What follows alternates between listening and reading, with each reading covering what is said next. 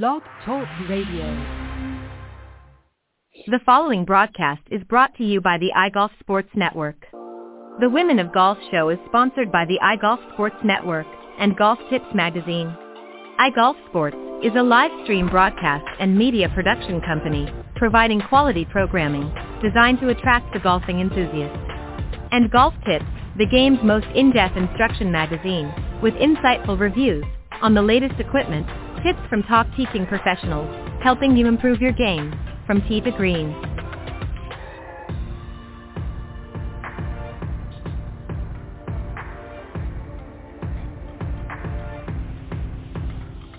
Good morning. Welcome to the Women of Golf, the number one women's golf show around the world, with hosts Ted Odorico and Cindy Miller. Join them as they interview some of the best players from the Epson, LPGA, and Legends Tour, and so many others, helping to elevate women's golf. So without further ado, here are your hosts, Ted and Cindy. All right, good morning, everybody, once again, and welcome to the Women of Golf Show. I'm Ted Odorico.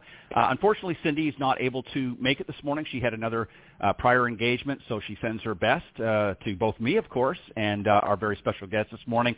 So as they say, or I have said in the past, I'm batching it this morning uh, here on the Women of Golf. I'm the host, of course, and uh, looking forward to uh, producing another good show for you guys. And hopefully, uh, obviously, you found us um, where we are. But uh, for those of you that aren't too clear, um, if you go to blogtalkradio.com forward slash women of golf, that is our main uh, hosting page.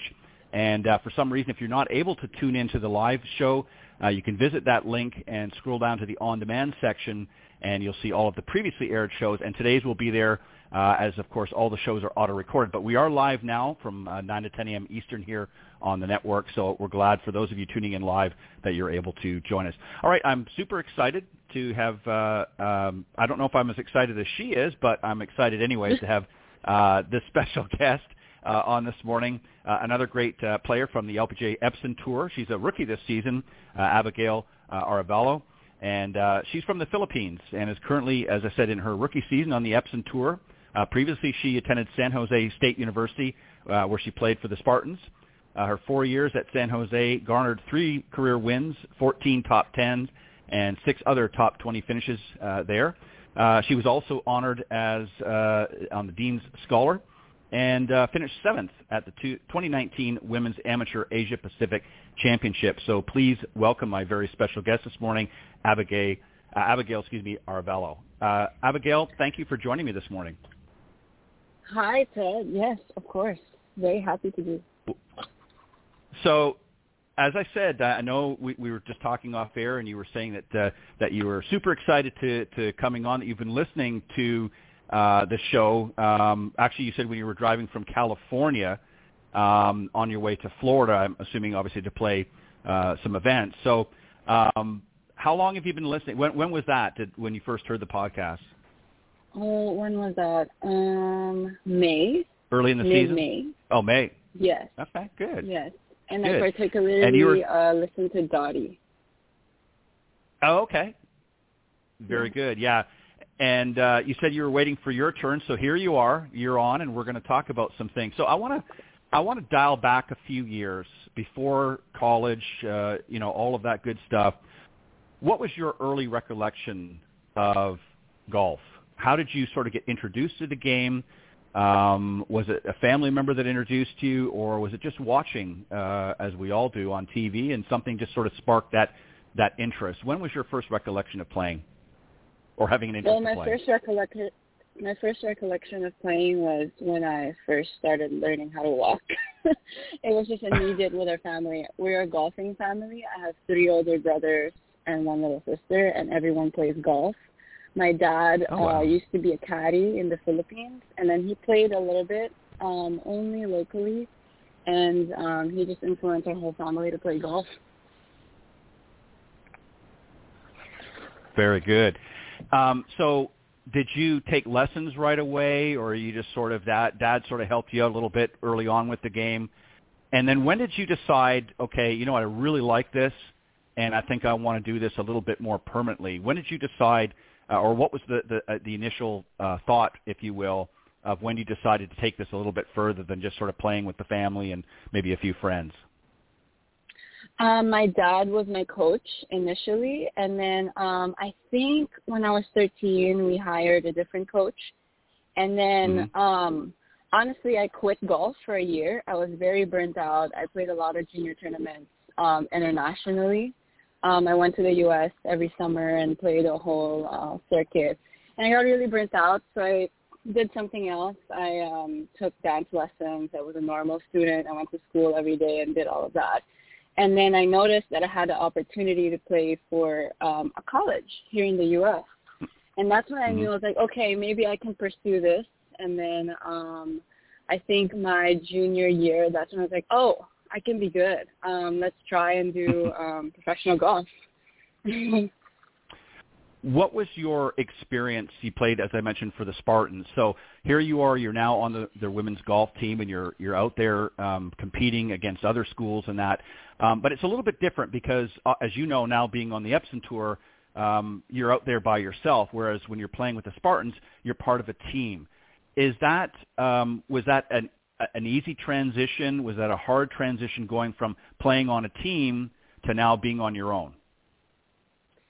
Oh, it was the most difficult transition. It, it's just so different. Um, playing as a team and playing individually is very different. Not only that, the travel. Um, when you're in college, just your coaches do everything for you. You pretty much just show up on the Mhm. first day. It's like, all right, let's go. um, in professional golf, like you have to plan everything. And this year was really difficult for me because I don't know if I'm going to be playing an event or not. I've been an alternate for the longest time this year. Third, 2nd Mhm. and alternate. Oh my gosh, I'm in. I'm playing. Okay, I have to figure out how to get there. So I couldn't plan a- ahead compared to the other players. So that was difficult.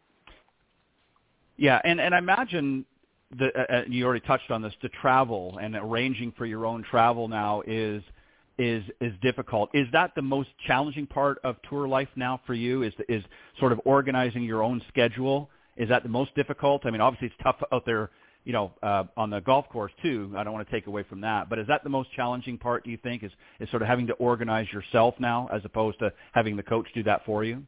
I don't think it's the hardest part on tour. No. Um, it's just something you kind of have to deal with. I definitely drove the whole United States this year. I don't know if I'm going to do that again next year. Um, but no, there's definitely harder, harder things to deal with on tour. what were some of the the more challenging parts for you? What have been some of the most? Cha- I mean, you've played now since early this year. Uh, what has been some of the Mhm. challenging parts for you? Do you think out on tour?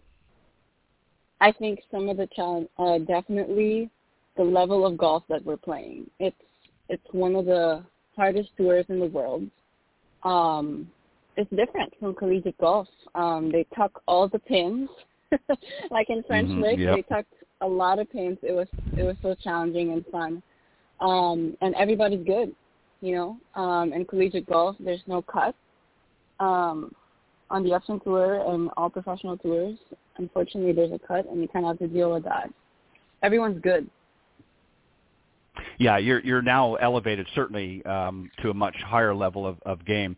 Um, you mentioned French Lick, and uh, last week, of course, we had a, a very special guest on who was just getting ready uh, to play French Lick, and um, of course, they moved it from the Donald Ross to the uh, Dye course this year, so it's a little bit more challenging.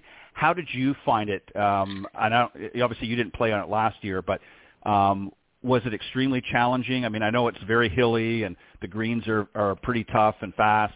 How did you find Mhm. your play? If you were to assess your overall play this last week at French Lick, how do you feel you you uh, uh, played uh, during the event? You know what? I feel really great, Ted. Um, the work I've put in with my mentor, my mental coach, John Kennedy, um, there's a lot of improvement. And um, oh, it was just such a difficult course. And what made it even more difficult were the delays. So my four days went Mhm. from playing 12 holes the first day, playing six holes the second day. The third day I played 30 holes, and then the the final round Wow. I played 24 holes. It was hot. I carried my own bag. It was really it was a tough hike. Um, so you kind of it's mentally and physically tiring, and I don't want to say you have to be patient out there because when you're patient, you kind of like the I don't like the word patient because you're dealing with something you don't like at the moment. Right. I, I enjoyed right. every single moment out there. Um, you kind of have to be present. You kind of have to be present and just focus on what you're doing in front of you because it was we dealt with long days out there. Yeah, you have to you have to sort of muster up the strength, the inner the inner strength, if you will, to sort of power through. Because yeah, you're right. I mean, there's going to be some great days out there. The you know the ball striking is going to be great. The putts are going to roll in. Uh, and then there's going to be days where, let, let's be honest, it's going to kind of suck. I mean, you're going to be out there, you're carrying your bag, mm-hmm. it's hot, you know, rain delays, all of these things throwing at you. But that's part of being a touring professional. That's some of the the hills, if you will, and valleys that you're going to be going in and out. Um, if you were to assess your overall performance since turning um, and sort of becoming a rookie on the Epson Tour this year. How do you feel so far this year? Um, are, are you happy? Uh, you mentioned some of the changes and, and things that you're working on. Um, you're, you're excited about, but overall, are you happy with where you are right now? Obviously, everybody wants to be better than where they are, but overall, are you happy with, with your performance so far this season? I like that question because it's a very general, you know, broad. Um, I'm definitely happy with all the things I'm working on with my team. I'm very fortunate to work with a very great team. Definitely performance is not there. Me and my whole team knows that. Um, but it can always be better anyway. Um, right. It's a tough question, Ted.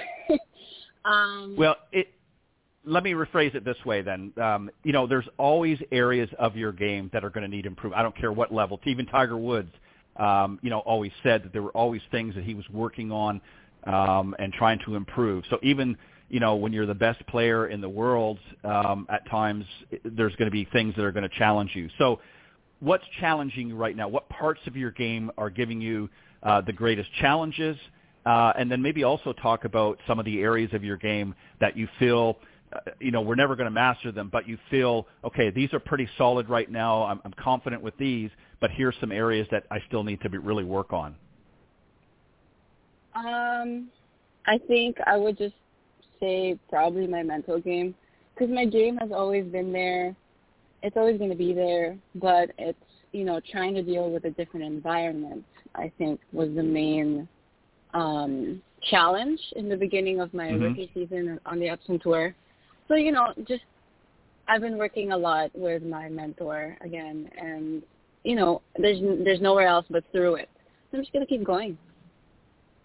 Yeah, um, and, yeah. and you know what, what's interesting about the, the the sort of the mind game, if you will, is you're in good company because every player that we've ever interviewed, that talked to here on the program, have all said the same thing. That is probably the most challenging part of their game. And we had, and I've said this probably a thousand times. I'm sure the listeners are probably sick of me talking about this, but I think it it raises a very valid point. Several years ago, we had uh, a group of young ladies in a row. We had about four or five, maybe six girls uh, from, uh, at that time it was the Symetra, but um, had uh, come on the show and had won their first uh, event. And what was interesting, every one of them had the same story, is that they were struggling, they were really out there grinding it, working hard, um, but they just couldn't seem to make it happen. And they said that they didn't feel there was a point in time where they just didn't feel like they were having fun anymore. Um, it was just becoming too too hard, too too much of a struggle. And then something, a switch sort of went off inside in their minds, and they said, you know what, I'm just going to go out.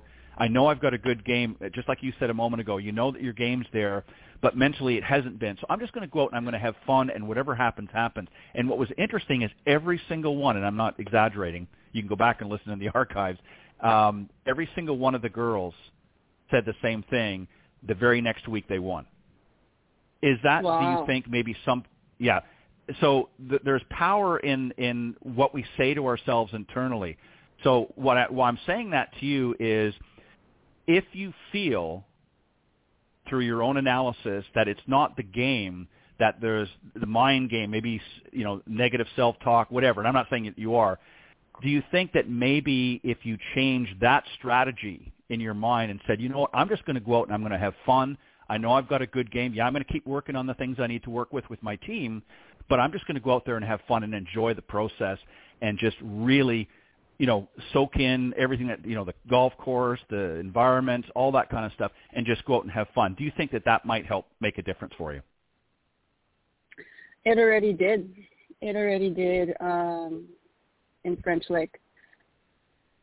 And I don't know if you followed um, my performance. I missed four cuts in a row, and then mm-hmm. finally mm-hmm. making the cut in French Lick. It was just, I was just so happy. I didn't even realize it, um, but definitely, me and my mentor is just, I don't know. It, it just kind of, ha- it's like what's holding you back, right? So I just kind of went out there and played. It's so easy to say yeah, too. It, yeah, it, it's it's. I think this is tr- truthfully, this is one of the most challenging parts for for a touring professional. I mean, the travel, yeah, it can get to you after a while, and yeah, the weather can sometimes play you know havoc with your mind, especially with delays. It throws you off your balance, so to speak, and can sometimes for some players can even throw them off their game entirely. Um, but you can always find a way to work around that. But when it comes to um, you know your enjoyment of it. Obviously, you're you're there because you do enjoy playing this game and you like playing at a high competitive level. But sometimes those negative thoughts creep in. So what do you say to yourself when you're out there in the golf course and you're schlepping that bag around and the rain's coming down and things are just not? What do you say to yourself internally to, to sort of flip that switch and say, okay, come on, girl, we got to get moving forward. We got some more birdies to go after. Oh, I love this question. Um, obviously there's some negative talk like after a bad shot oh i pulled it you know and then the margin of error is very tiny on a peat like course. So if you pull it a little right. bit um block it a little bit you're not going to be on the green or you're not going to be in the fairway. Um i allow myself to get mad um internally. I don't really show when i'm mad out there. And then i get over it. Um i pick up my bag take a walk. I enjoy the scenery um, and I stay zen. Um, I stay present. I was like, okay, Abby, breathe. I meditate a lot, so I kind of just um, reframe my mind um, to that relaxation when I'm when I'm meditating. So I, I kind of bring it to the course. It's like, okay, I'm relaxed now. Here's a new shot. I'm just going to focus on this. Staying present. I, I'm big on that. Yeah. Yeah, that that's so true because you know a very good friend of mine has always said, and I I agree with him, is you can't change the past. So whatever bad shot mm-hmm. may have happened, you can't you don't get a do over. Um, and the mm-hmm. future hasn't happened yet, so the next shot hasn't happened yet. So all there is is the present, which is right now. So the shot at hand. So as you walk up, you know, even if you've hit a bad shot, as you walk up, that bad shot, you know, you have to certainly, as you say, get angry, whatever emotion you need to expel, expel it very quickly. Mm-hmm and then you need to move on and now you've got a brand new shot. It's like a whole new shot all over again that you get to play and and and you know even if it ends up being a bad shot too that's okay because you've got 18 holes that you're playing and you've got multiple rounds that you're playing in a tournament. So there's lots of golf ahead of you. Um and i think it's i think this is where a lot of amateurs really struggle. I mean some of them can hit a pretty good ball but then they get out there and they're sort of a self-defeated attitude and and get down. So I I'm a, like you. I'm a firm believer in you know dealing with the bad shot in the moment, but then getting over it. I, I always equate this, and this is another. I'm sure the audience is probably rolling their eyes thinking he's not going to talk about this again, but I am. um, I always equate it to going to the airport. You know, when you're at the airport, what do you see? You see people dragging their baggage all the way around the airport. They're just lugging their baggage. And I equate that to to a lot of amateur golfers is They've got you know three or four bags. They're schlepping around the golf uh, around the airport. And what the the metaphor that I'm talking about is it's every bad shot they've ever hit. Inside those bags is every bad shot they've ever hit, and they're bringing it to every new shot that they have before them. So I always say, you know, check your bags. Check your bags in after each, uh, you know, each time you go to the airport. Check your bags in and then you're free to do whatever you want in the airport. You're not lugging those around. And it's the same thing with the bad shot. Check the bad shots. It's done. It's over with. You don't have to worry about it, and let's go on to something new. And that's how I uh, sort of frame it um, and, and sort of analyze it. And that. So you had a great tournament this past weekend. You made the cut, and you went on and played what was your strategy? Obviously, you wanted to make the cut, but what was your strategy? You knew you were going to play a course that you probably were not familiar with, and that. when you have that happen to you, when you're playing a new uh, facility you've never played before, obviously you have opportunities for a practice round or so. Um, what do you say to yourself going in? What do you look for? What is it that you do to prepare yourself as best you can? Um, let's see. Well, I have a whole routine now. I make sure I don't do more. I don't play more than 18 holes. I figured that out after playing a couple of events mm-hmm. on the Epson Tour. Um, I have a whole routine. I take videos on a Tuesday, and then on Wednesday, Thursday. Wednesday was the program. I was not part of it. What's Thursday? Um, okay, mm-hmm. sorry, I don't remember the dates anymore. Um, yeah, thir- Thursday was the first day of the tournament. Yep. Oh, Thursday was the first day of tournament. Okay, Thursday.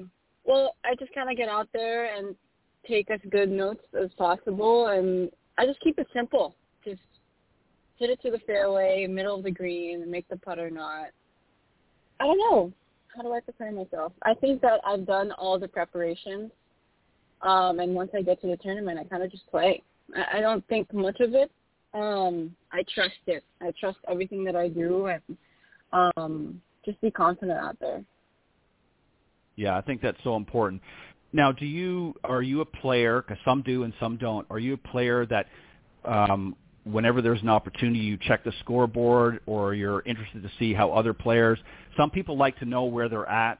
Does that something that sort of creeps into your game, or it's like no, full steam ahead? I'm going to do what I need to do, and I'll look at the end of the round. This is so funny because um, when I talked to Dottie Ardina, she's she's pretty much my big sister. Um, mm-hmm. She told me when she won in Utah, she did not look at the leaderboard at all. So then when I started mm-hmm. playing on the Epson, she's like, Abby, just don't look at the leaderboard. And then I did look at the leaderboard, and it actually makes me nervous. so that I know now. um, but this week I looked at the leaderboard, and it didn't make me nervous at all. So I think I have mixed emotions about it. Um, I was not in contention this week, so I think maybe that's why um, it didn't make me nervous. Right. I, just, I was just curious as to where the cut was. And it right. actually went up. It went to four over. But I think if I was in contention, I wouldn't look. I wouldn't look at the leaderboard. No. Yeah, I, I think there is a an appropriate time to sort of keep an eye out on things. I mean, again, if, especially if you're in contention, um, it can it can dis- help you decide on a particular shot. You know, do I be a little bit more aggressive here, or do I need to, to sort of lay back and protect? You know, if you've got the lead or you're close to it and you don't want to lose a stroke, I can see where that would be very valuable. But you're right. I think a lot of people get caught up um, in the numbers, as it were, and and where everybody's at. And then if they see that they're not in a good spot, well, then they just well, I've got no, and it sort of loses that momentum. I think you have to just play as hard and as best you can throughout the event and let the chips fall where they may. Either you have a great tournament uh, or maybe sometimes not a great tournament, but it's always a learning experience. That's the way I look at it. It's always a learning experience for you, and you get an opportunity to uh, reflect and say, okay, yeah, I, I like that. Not that maybe I don't like so much, but that's okay. I learned from it. I'm going to do this better next time, or I'm going to work on that part of my game a little bit more. So there's always learning opportunities every time you, you tee it up. Um, what do you like to do for fun? When you're not on the golf, don't tell me golf. When you're on the golf course, that's a that's a job, that's work, and yes, it can be fun. But what do you like to do when you're not playing golf? What do I like to do? I love I love food. I like trying different places to eat. I, I'm I'm very passionate about food. Um, I like traveling and trying out new foods. Hmm. Now, do you do you prefer just to go out and, and find a good restaurant maybe that you haven't tried, or do you like to? Like the reason why I ask this is because a lot of the young ladies that we've had, a lot of them like to cook themselves. A lot of them just love you know mixing up you know some some you know crazy dish and and uh you know even when they're out on tour sometimes you know if they're in a situation where they can whip something up they love doing that and and kind of experimenting. Do you like to do that sometimes too, or you just know I want to go out and I want to be served? I want to go to the restaurant. I want to just relax with some friends or or family, what have you, and I want to be served. I don't want to have to worry about you know preparing the meal myself. Um, if I'm at an Airbnb for the week, um, usually I like to cook, um, but I like to try out different places as well. Good. I think that's good. Yeah. Um, what about other activities besides golf? Are there other sports and things that you enjoy doing, or um, maybe hiking or, or something? Is there other activities besides golf that you like to do, and besides eating? um, well, I, I really think that the food thing is a hobby. Like I really Okay. like I take notes and everything. Um, like if I weren't playing golf, I think I would be a food critique. Um, I can definitely see myself like being on a Netflix show and just like traveling and just like reviewing all these places. But to answer your question, um, I also like going on hikes. I'm based in California and there's a lot of good Right. hikes over here. I can see that. Um, yeah, for sure. Um, a lot of great. I've been to California a number of times, and it's a it's a beautiful state. A lot of great places to visit. The beach, of course, is one. That's obviously a, a big one for for those in California. Got to be careful of the sharks, though. A lot of sharks uh, coming around Yeah. there, and especially up in the Northeast. So you got to keep your eye out for Yeah. that. Um, and stay away, and also stay away from the seals too. They don't like you getting too close. Um, but um, no, I, I think it's good, and, and you have to have some downtime um, you know, from golf because you know you're out there, you're you're battling it with some of the best young ladies coming up uh, through the ranks, and you've got to have a break from that. You've got to be able to decompress uh, from that. So. Um, what we're going to do is we're going to take a real quick break and hear a message from Golf Tips Magazine, and then we're going to come back and I'm going to ask you some questions on ways that maybe you can help some of the amateurs that might be tuning into the show, how you can help them with their game. So we'll be right back. The following ad is sponsored by Golf Tips Magazine. Are you tired of being short off the tee? And what about those three putts? Forget about it. It's time you got serious about your game. Golf Tips, the most in-depth magazine in the industry. For over 30 years, Golf Tips has delivered expert content such as the latest golf instruction from America's top pros, simple to follow practice and game improvement drills, fitness and mental game tips, equipment, training aids, accessory and apparel reviews, golf destinations and travel tips for every budget, and so much more. Don't miss a single issue. Go to golftipsmag.com and subscribe today. All right, welcome back, and I'm with my very special guest, Abegail Arevalo from the Epson Tour, and we're talking, we have been talking about her game a little bit, but now we're going to see if we can help your game. Uh, a few tips from the pro, as it were. So, Abegail, let me ask you, uh, just before we, we took that quick break, um, I said I wanted to sort of pick your brains, if you will, on how we could help some of our amateur golfers. So you obviously have played in some um, uh, amateur events, pro-am events, if, as it were, and you see a lot of our higher handicap players, I guess is putting it politely, out there. What are some of the, first off, what are some of the common mistakes that you see them making? So when you see them coming up there, uh, what are some of the common errors that you see them making um, in their game? Well, I think it's just high expectations, and then they get Mhm. very frustrated easily, easily frustrated. Yeah, I, I agree. I think they they don't they, they sort of raise the bar a little higher um, than maybe what they need to right away, and certainly you want to you you know you want to aspire to a higher level game, but at the same time you want to be realistic with where your game is at. Um, so, is it important? Do you think? And I'm sure you do this yourself. Um, is it important for them to set some goals? Obviously, have an ultimate goal. Hey, I want to. Maybe it's to break 100. Maybe it's to break 90. You know, uh, this season or what have you. Um, but is it also important to set some little goals that are a little bit more achievable along the way to help them on the way to the bigger goal? Yes, um, I think that's a good thing looking at their scoring average, but I think um, being more purposeful in their practice, I think goes a, a long way. So just like doing drills in the like focusing on the process more, and then all of a sudden the results will fall. I think just sticking to like a more purposeful practice. All right, so I want you to put your coaching hat on right now. I want you to take away the player hat, and I want you to put on your coaching hat. And if you had a young lady that um, you know was is interested in, in really learning to play this game and really wanted to uh, get out there and, and, and challenge herself, what would the conversation be like between you and her? What would you say to her? What were some of the early things that you would say to her uh, to help her get on the right track? Um, is for a young lady. Yes. And you can, you can any Um, age doesn't matter, whatever. Ooh. Just like get out there, just get out there and have fun. Trust it, and um, just work hard. That's all I'm gonna say. Be be. Huh. Just work hard. All right, let me let me let me ask you. No, listen, it's not. It's you know this is the thing. What's always very interesting to me is you know you're a player, so in your mindset, you already know you, you've already conditioned yourself. It's very difficult sometimes to relay that information as a player and through through a coach's eyes because they're looking at it things a little bit differently. They're looking at at the uh, the process and and all the the the cogs in the wheel, as they say, for you to get to where you are. You're working through it from a different perspective. So I want to ask you this: You mentioned uh, just a moment ago about you know some drills and things like that.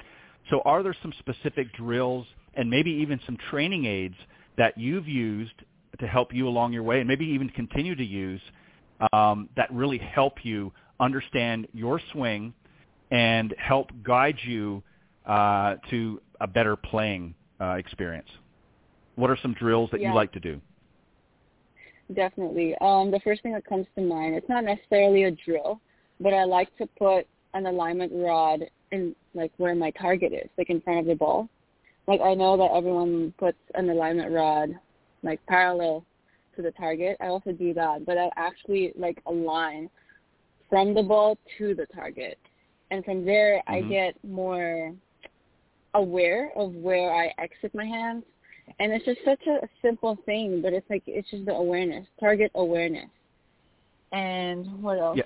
Um, with putting, I like just um try to make sure I roll the ball um to my target, like pick a spot and roll it over that spot. So kind of like a gate drill, Mhm. and then um a couple of speed drills, um, being ten percent, like putting to 10% of the length of the putt. So let's say if it's a 10 footer, just trying to put it, like putt it um, to one foot.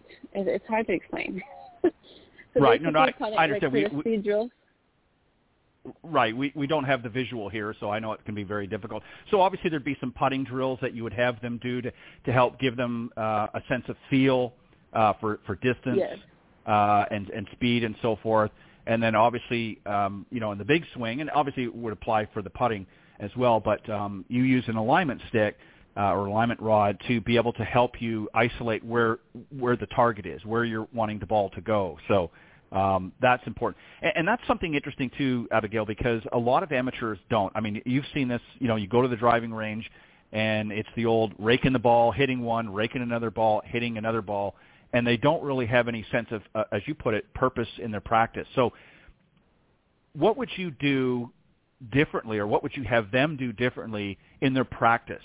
Um, because again, we see that all the time, and I know you've seen it uh, probably many times, where they just get up there and they're hitting ball after ball. They're not doing it. There's no pre-shot routine, um, you know, for each shot. When you practice, so start with yourself. When you practice, do you go through your pre-shot routine uh, every time, most of the time? How do you do it? And is that something that you would try to get them to incorporate when they're practicing? Go with yourself first. So with myself, I actually practice all my routines with um, with ball striking, putting, and chipping. So I have routines for three of those. I actually write down all my routines before every tournament, and I practice all of my routines and I try to do them perfectly. It's just some kind of tool that me and my mentor have been working on. And then what was the next question?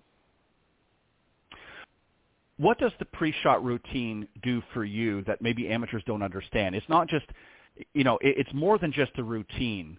Um, I Mhm. believe, and, and please correct me if I'm wrong, but I believe what it is is in addition to getting you into a routine, it helps relax you in preparation for the shot. So in other words, it gets you thinking about what you need to think or not thinking too much, but it gets you prepared uh, and it's an opportunity for you to maybe take some deep breaths, you know, relax, get yourself calmed down, and, and prepared for that next shot.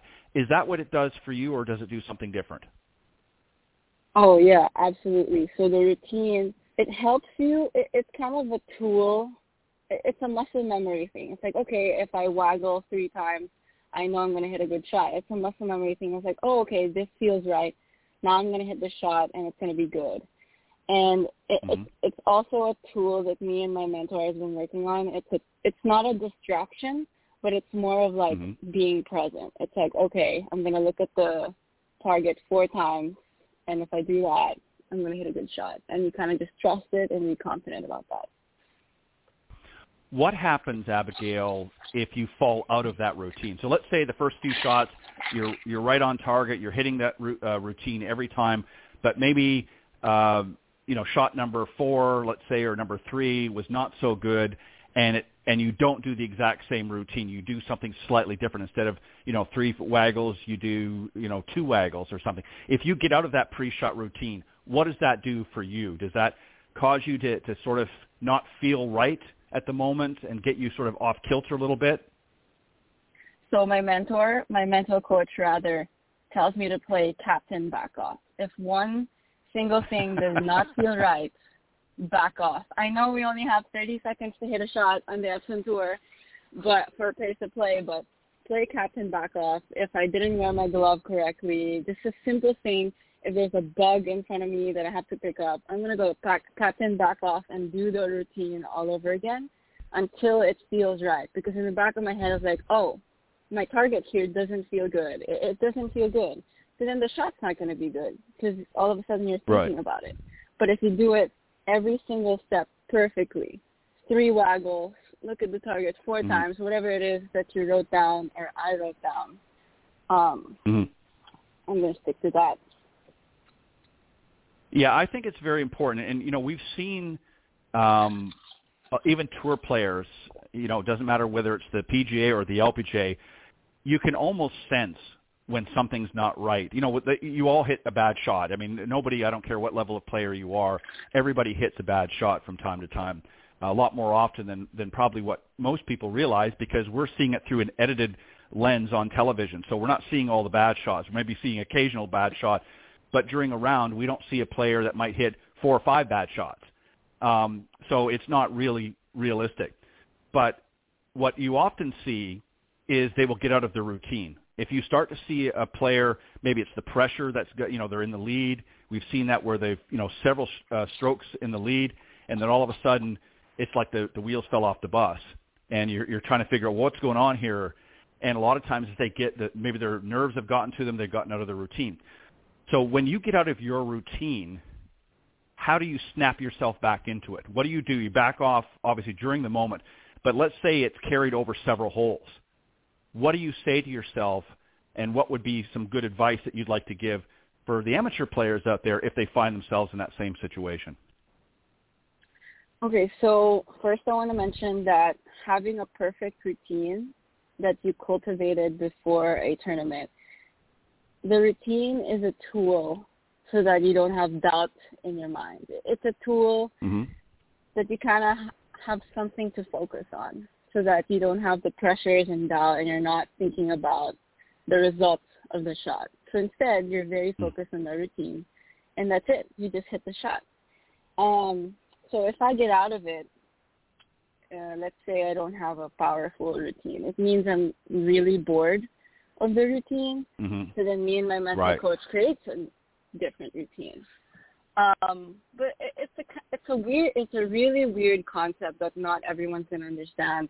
But it's just something you have to trust, and um, it's something that I do. It, it's it's not something for everyone, um, but definitely for amateurs, it's just the consistency. It, it, it's just having good consistency out there goes a long way. Yeah, I couldn't agree more. You know, I watched um, this past uh, winter, December actually, uh, when they had the fi- final week of the Q Series. It happened to be in an area where I am, and um, of course I'm talking about the LPGA. And I watched a lot of young players um, that were every morning. I went there early because I wanted to catch a lot of them before they actually got out and played. So I would go up to the practice range and I would watch them work on their routines. And what was really interesting that I never see or almost never see the amateurs do is some of what you were talking about. Number one, um, I never see them working with alignment sticks or alignment rods. I never see them working with any putting tools or aids uh, of that kind or doing any specific drills. And the other thing, I never see the majority of, now some do, but the very vast majority, I never see them working through some sort of a pre-shot routine. They just, as I said earlier, they get up there and they hit and rake the balls.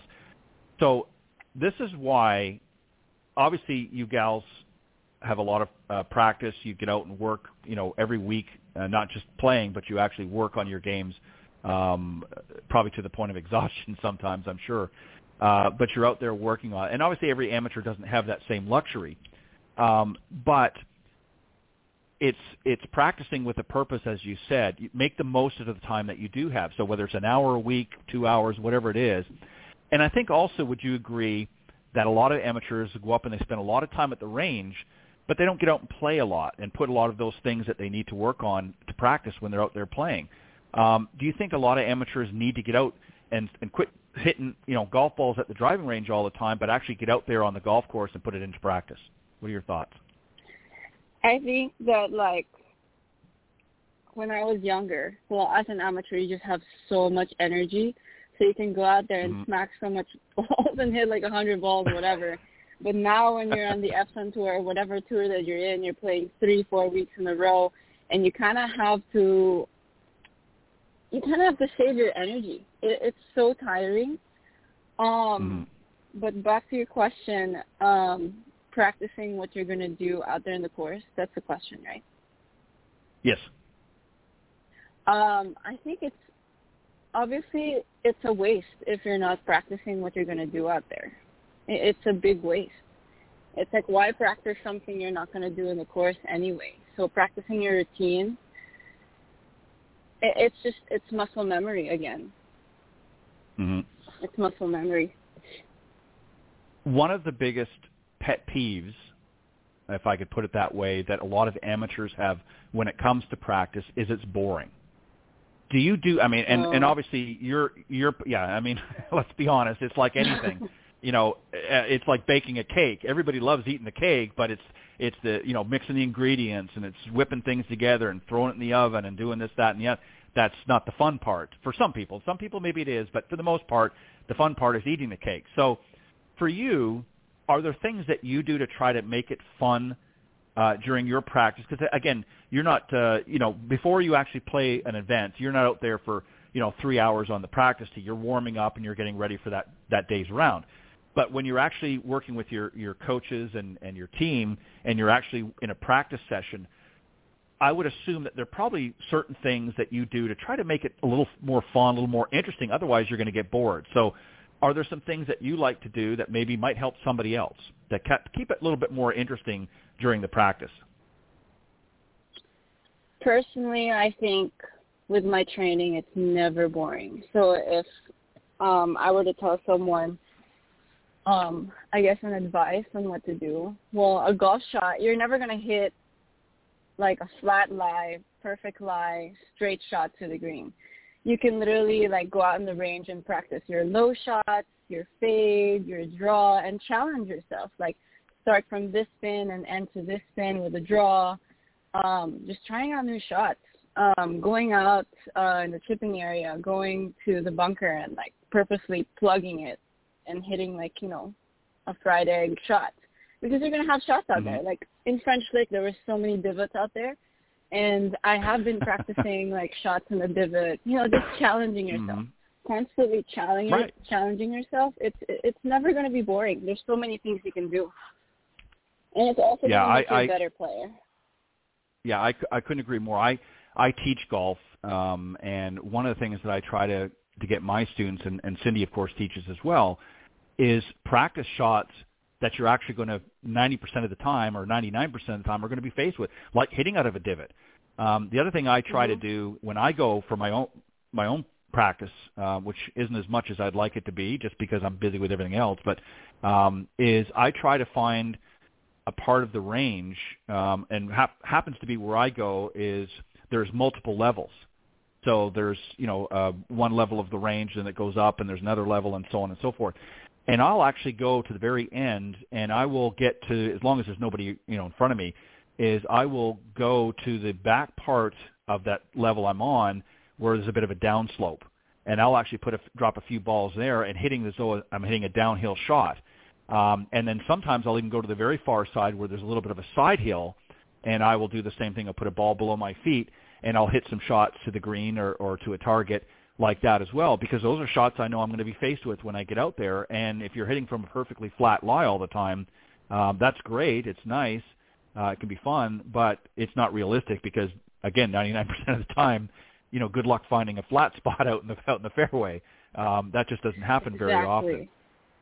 And I think yeah. that that's something right that that a lot of players um you know amateur players particularly really struggle with um you know and, and i think too you know you said that you really have to you know you really have to focus on um again a pre-shot routine getting a, pre-shot routine that works for you um that's probably a big one because again we see so many players um and i'm again talking about the amateurs that that don't do that um and it, it just it really throws you off. It's surprising how much it can throw you off.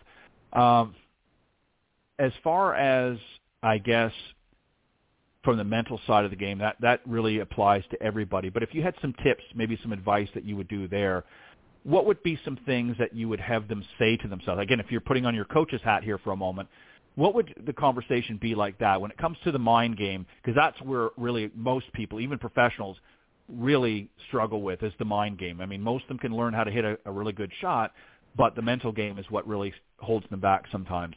What would that conversation be like if you had a student in front of you? If I had a student in front of me, I would tell them, hey, I believe in you as your coach. I believe in you. Your whole family believes in you. Your friends believe in you. But by the end of the day, you got to believe in yourself. And right. if you don't, you shouldn't be out there.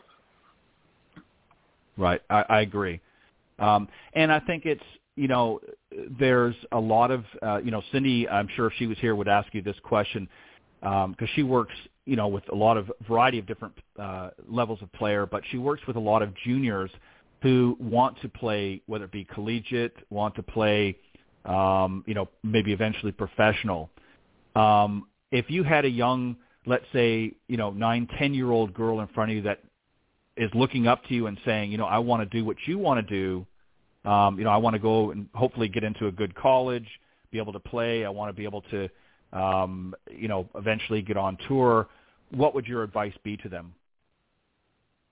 You know, I would be like, just keep at it. Um, play as much tournaments as you can um, over the summer, and just work hard and uh, have fun with it. Just have fun with it.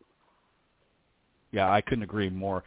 Um, what about those that, because you mentioned this, this was something that happened to you very early on, is there came a point um, where you got a little burnt out to the point where you actually walked away a little bit from golf.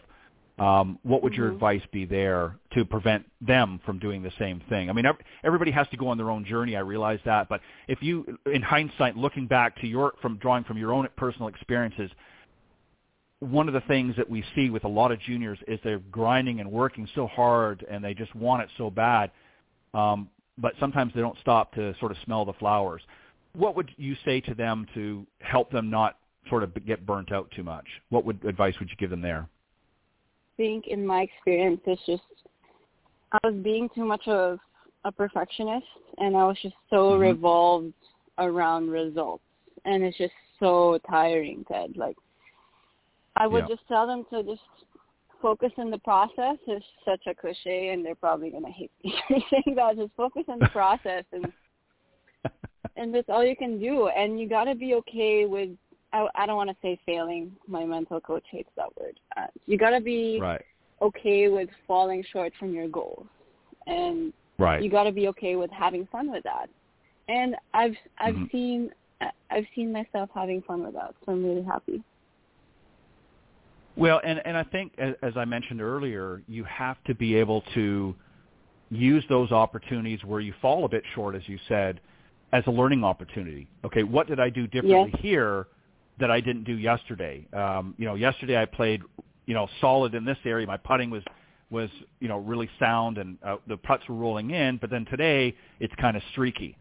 So you know, Mhm. obviously you're not going to tinker. You're not going to tinker with too much out in the golf course during the round because it could make it worse. Um, but maybe that's an opportunity after the round to say, okay, I'm going to go back to the putting green and I'm going to take a look at the process again. Maybe there's something I'm doing differently today than what I was doing yesterday. Is that is that an accurate statement? Do you think? It's accurate because you know what? When you fall short of your goals, let's say you have you know you have a bad week, it's easier to dissect what you did when you fall short of your goals, and then you just go from there, reframe your mind, and then see what you can do and try to be better. Yeah, I think so. And, and whether you you know aspiring like you are to to play at the highest level, or you just want to go out there and have fun with your friends and and and maybe coworkers and that, um, I think it's just ultimately the word is fun. Is you want to go out and enjoy it because if you're not having fun, if you're not enjoying it, that's when it really, you know, as I said earlier, kind of sucks because you're just Yeah. out there and you're beating yourself up all the time and you're just not enjoying yourself. And it sounds to me like you came to that realization very early on in your career that you said, you know what, hey, I know I've got to work and I've got to really put the effort in if I want to play at this level, and that's that's a given. If you're going to play at the level that you're playing at, you've got to get up there and do your your homework, as it were.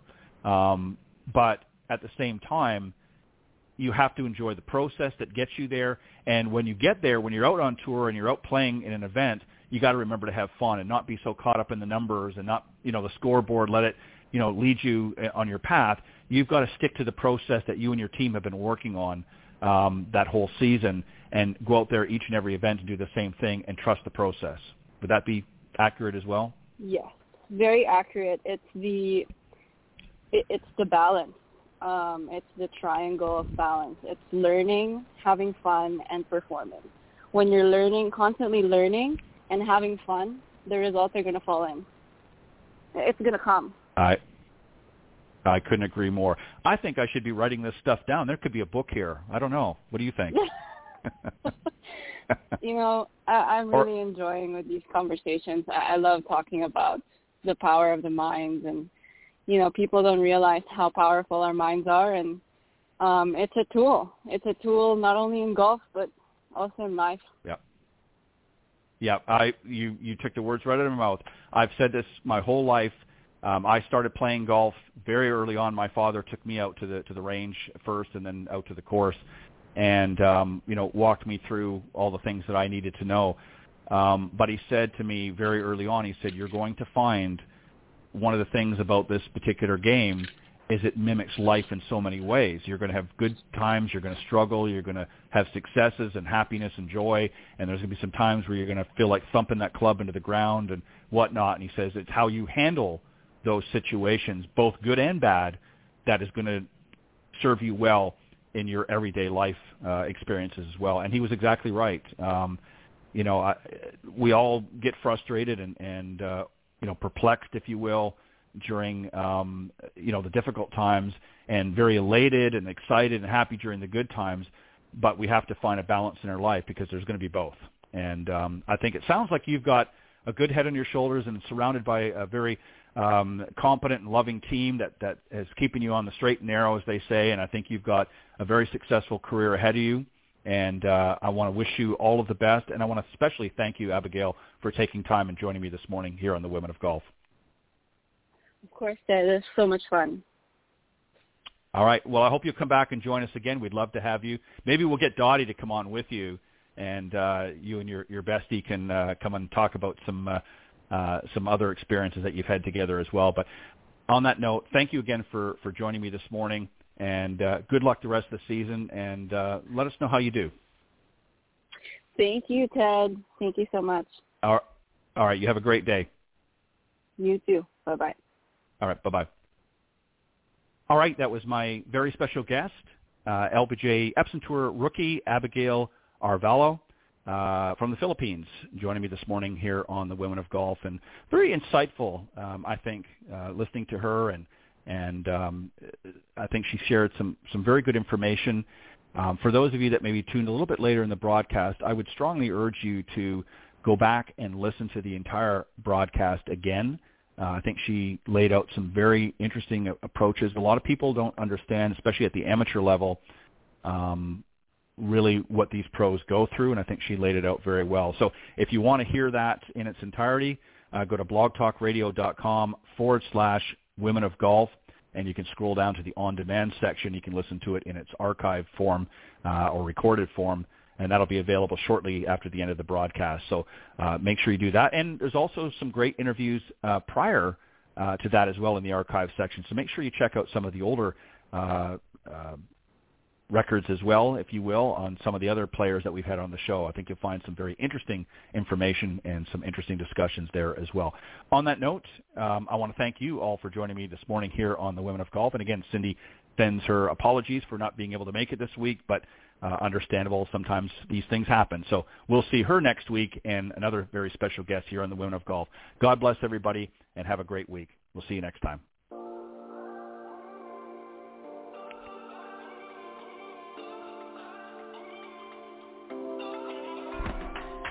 Thank you for joining us.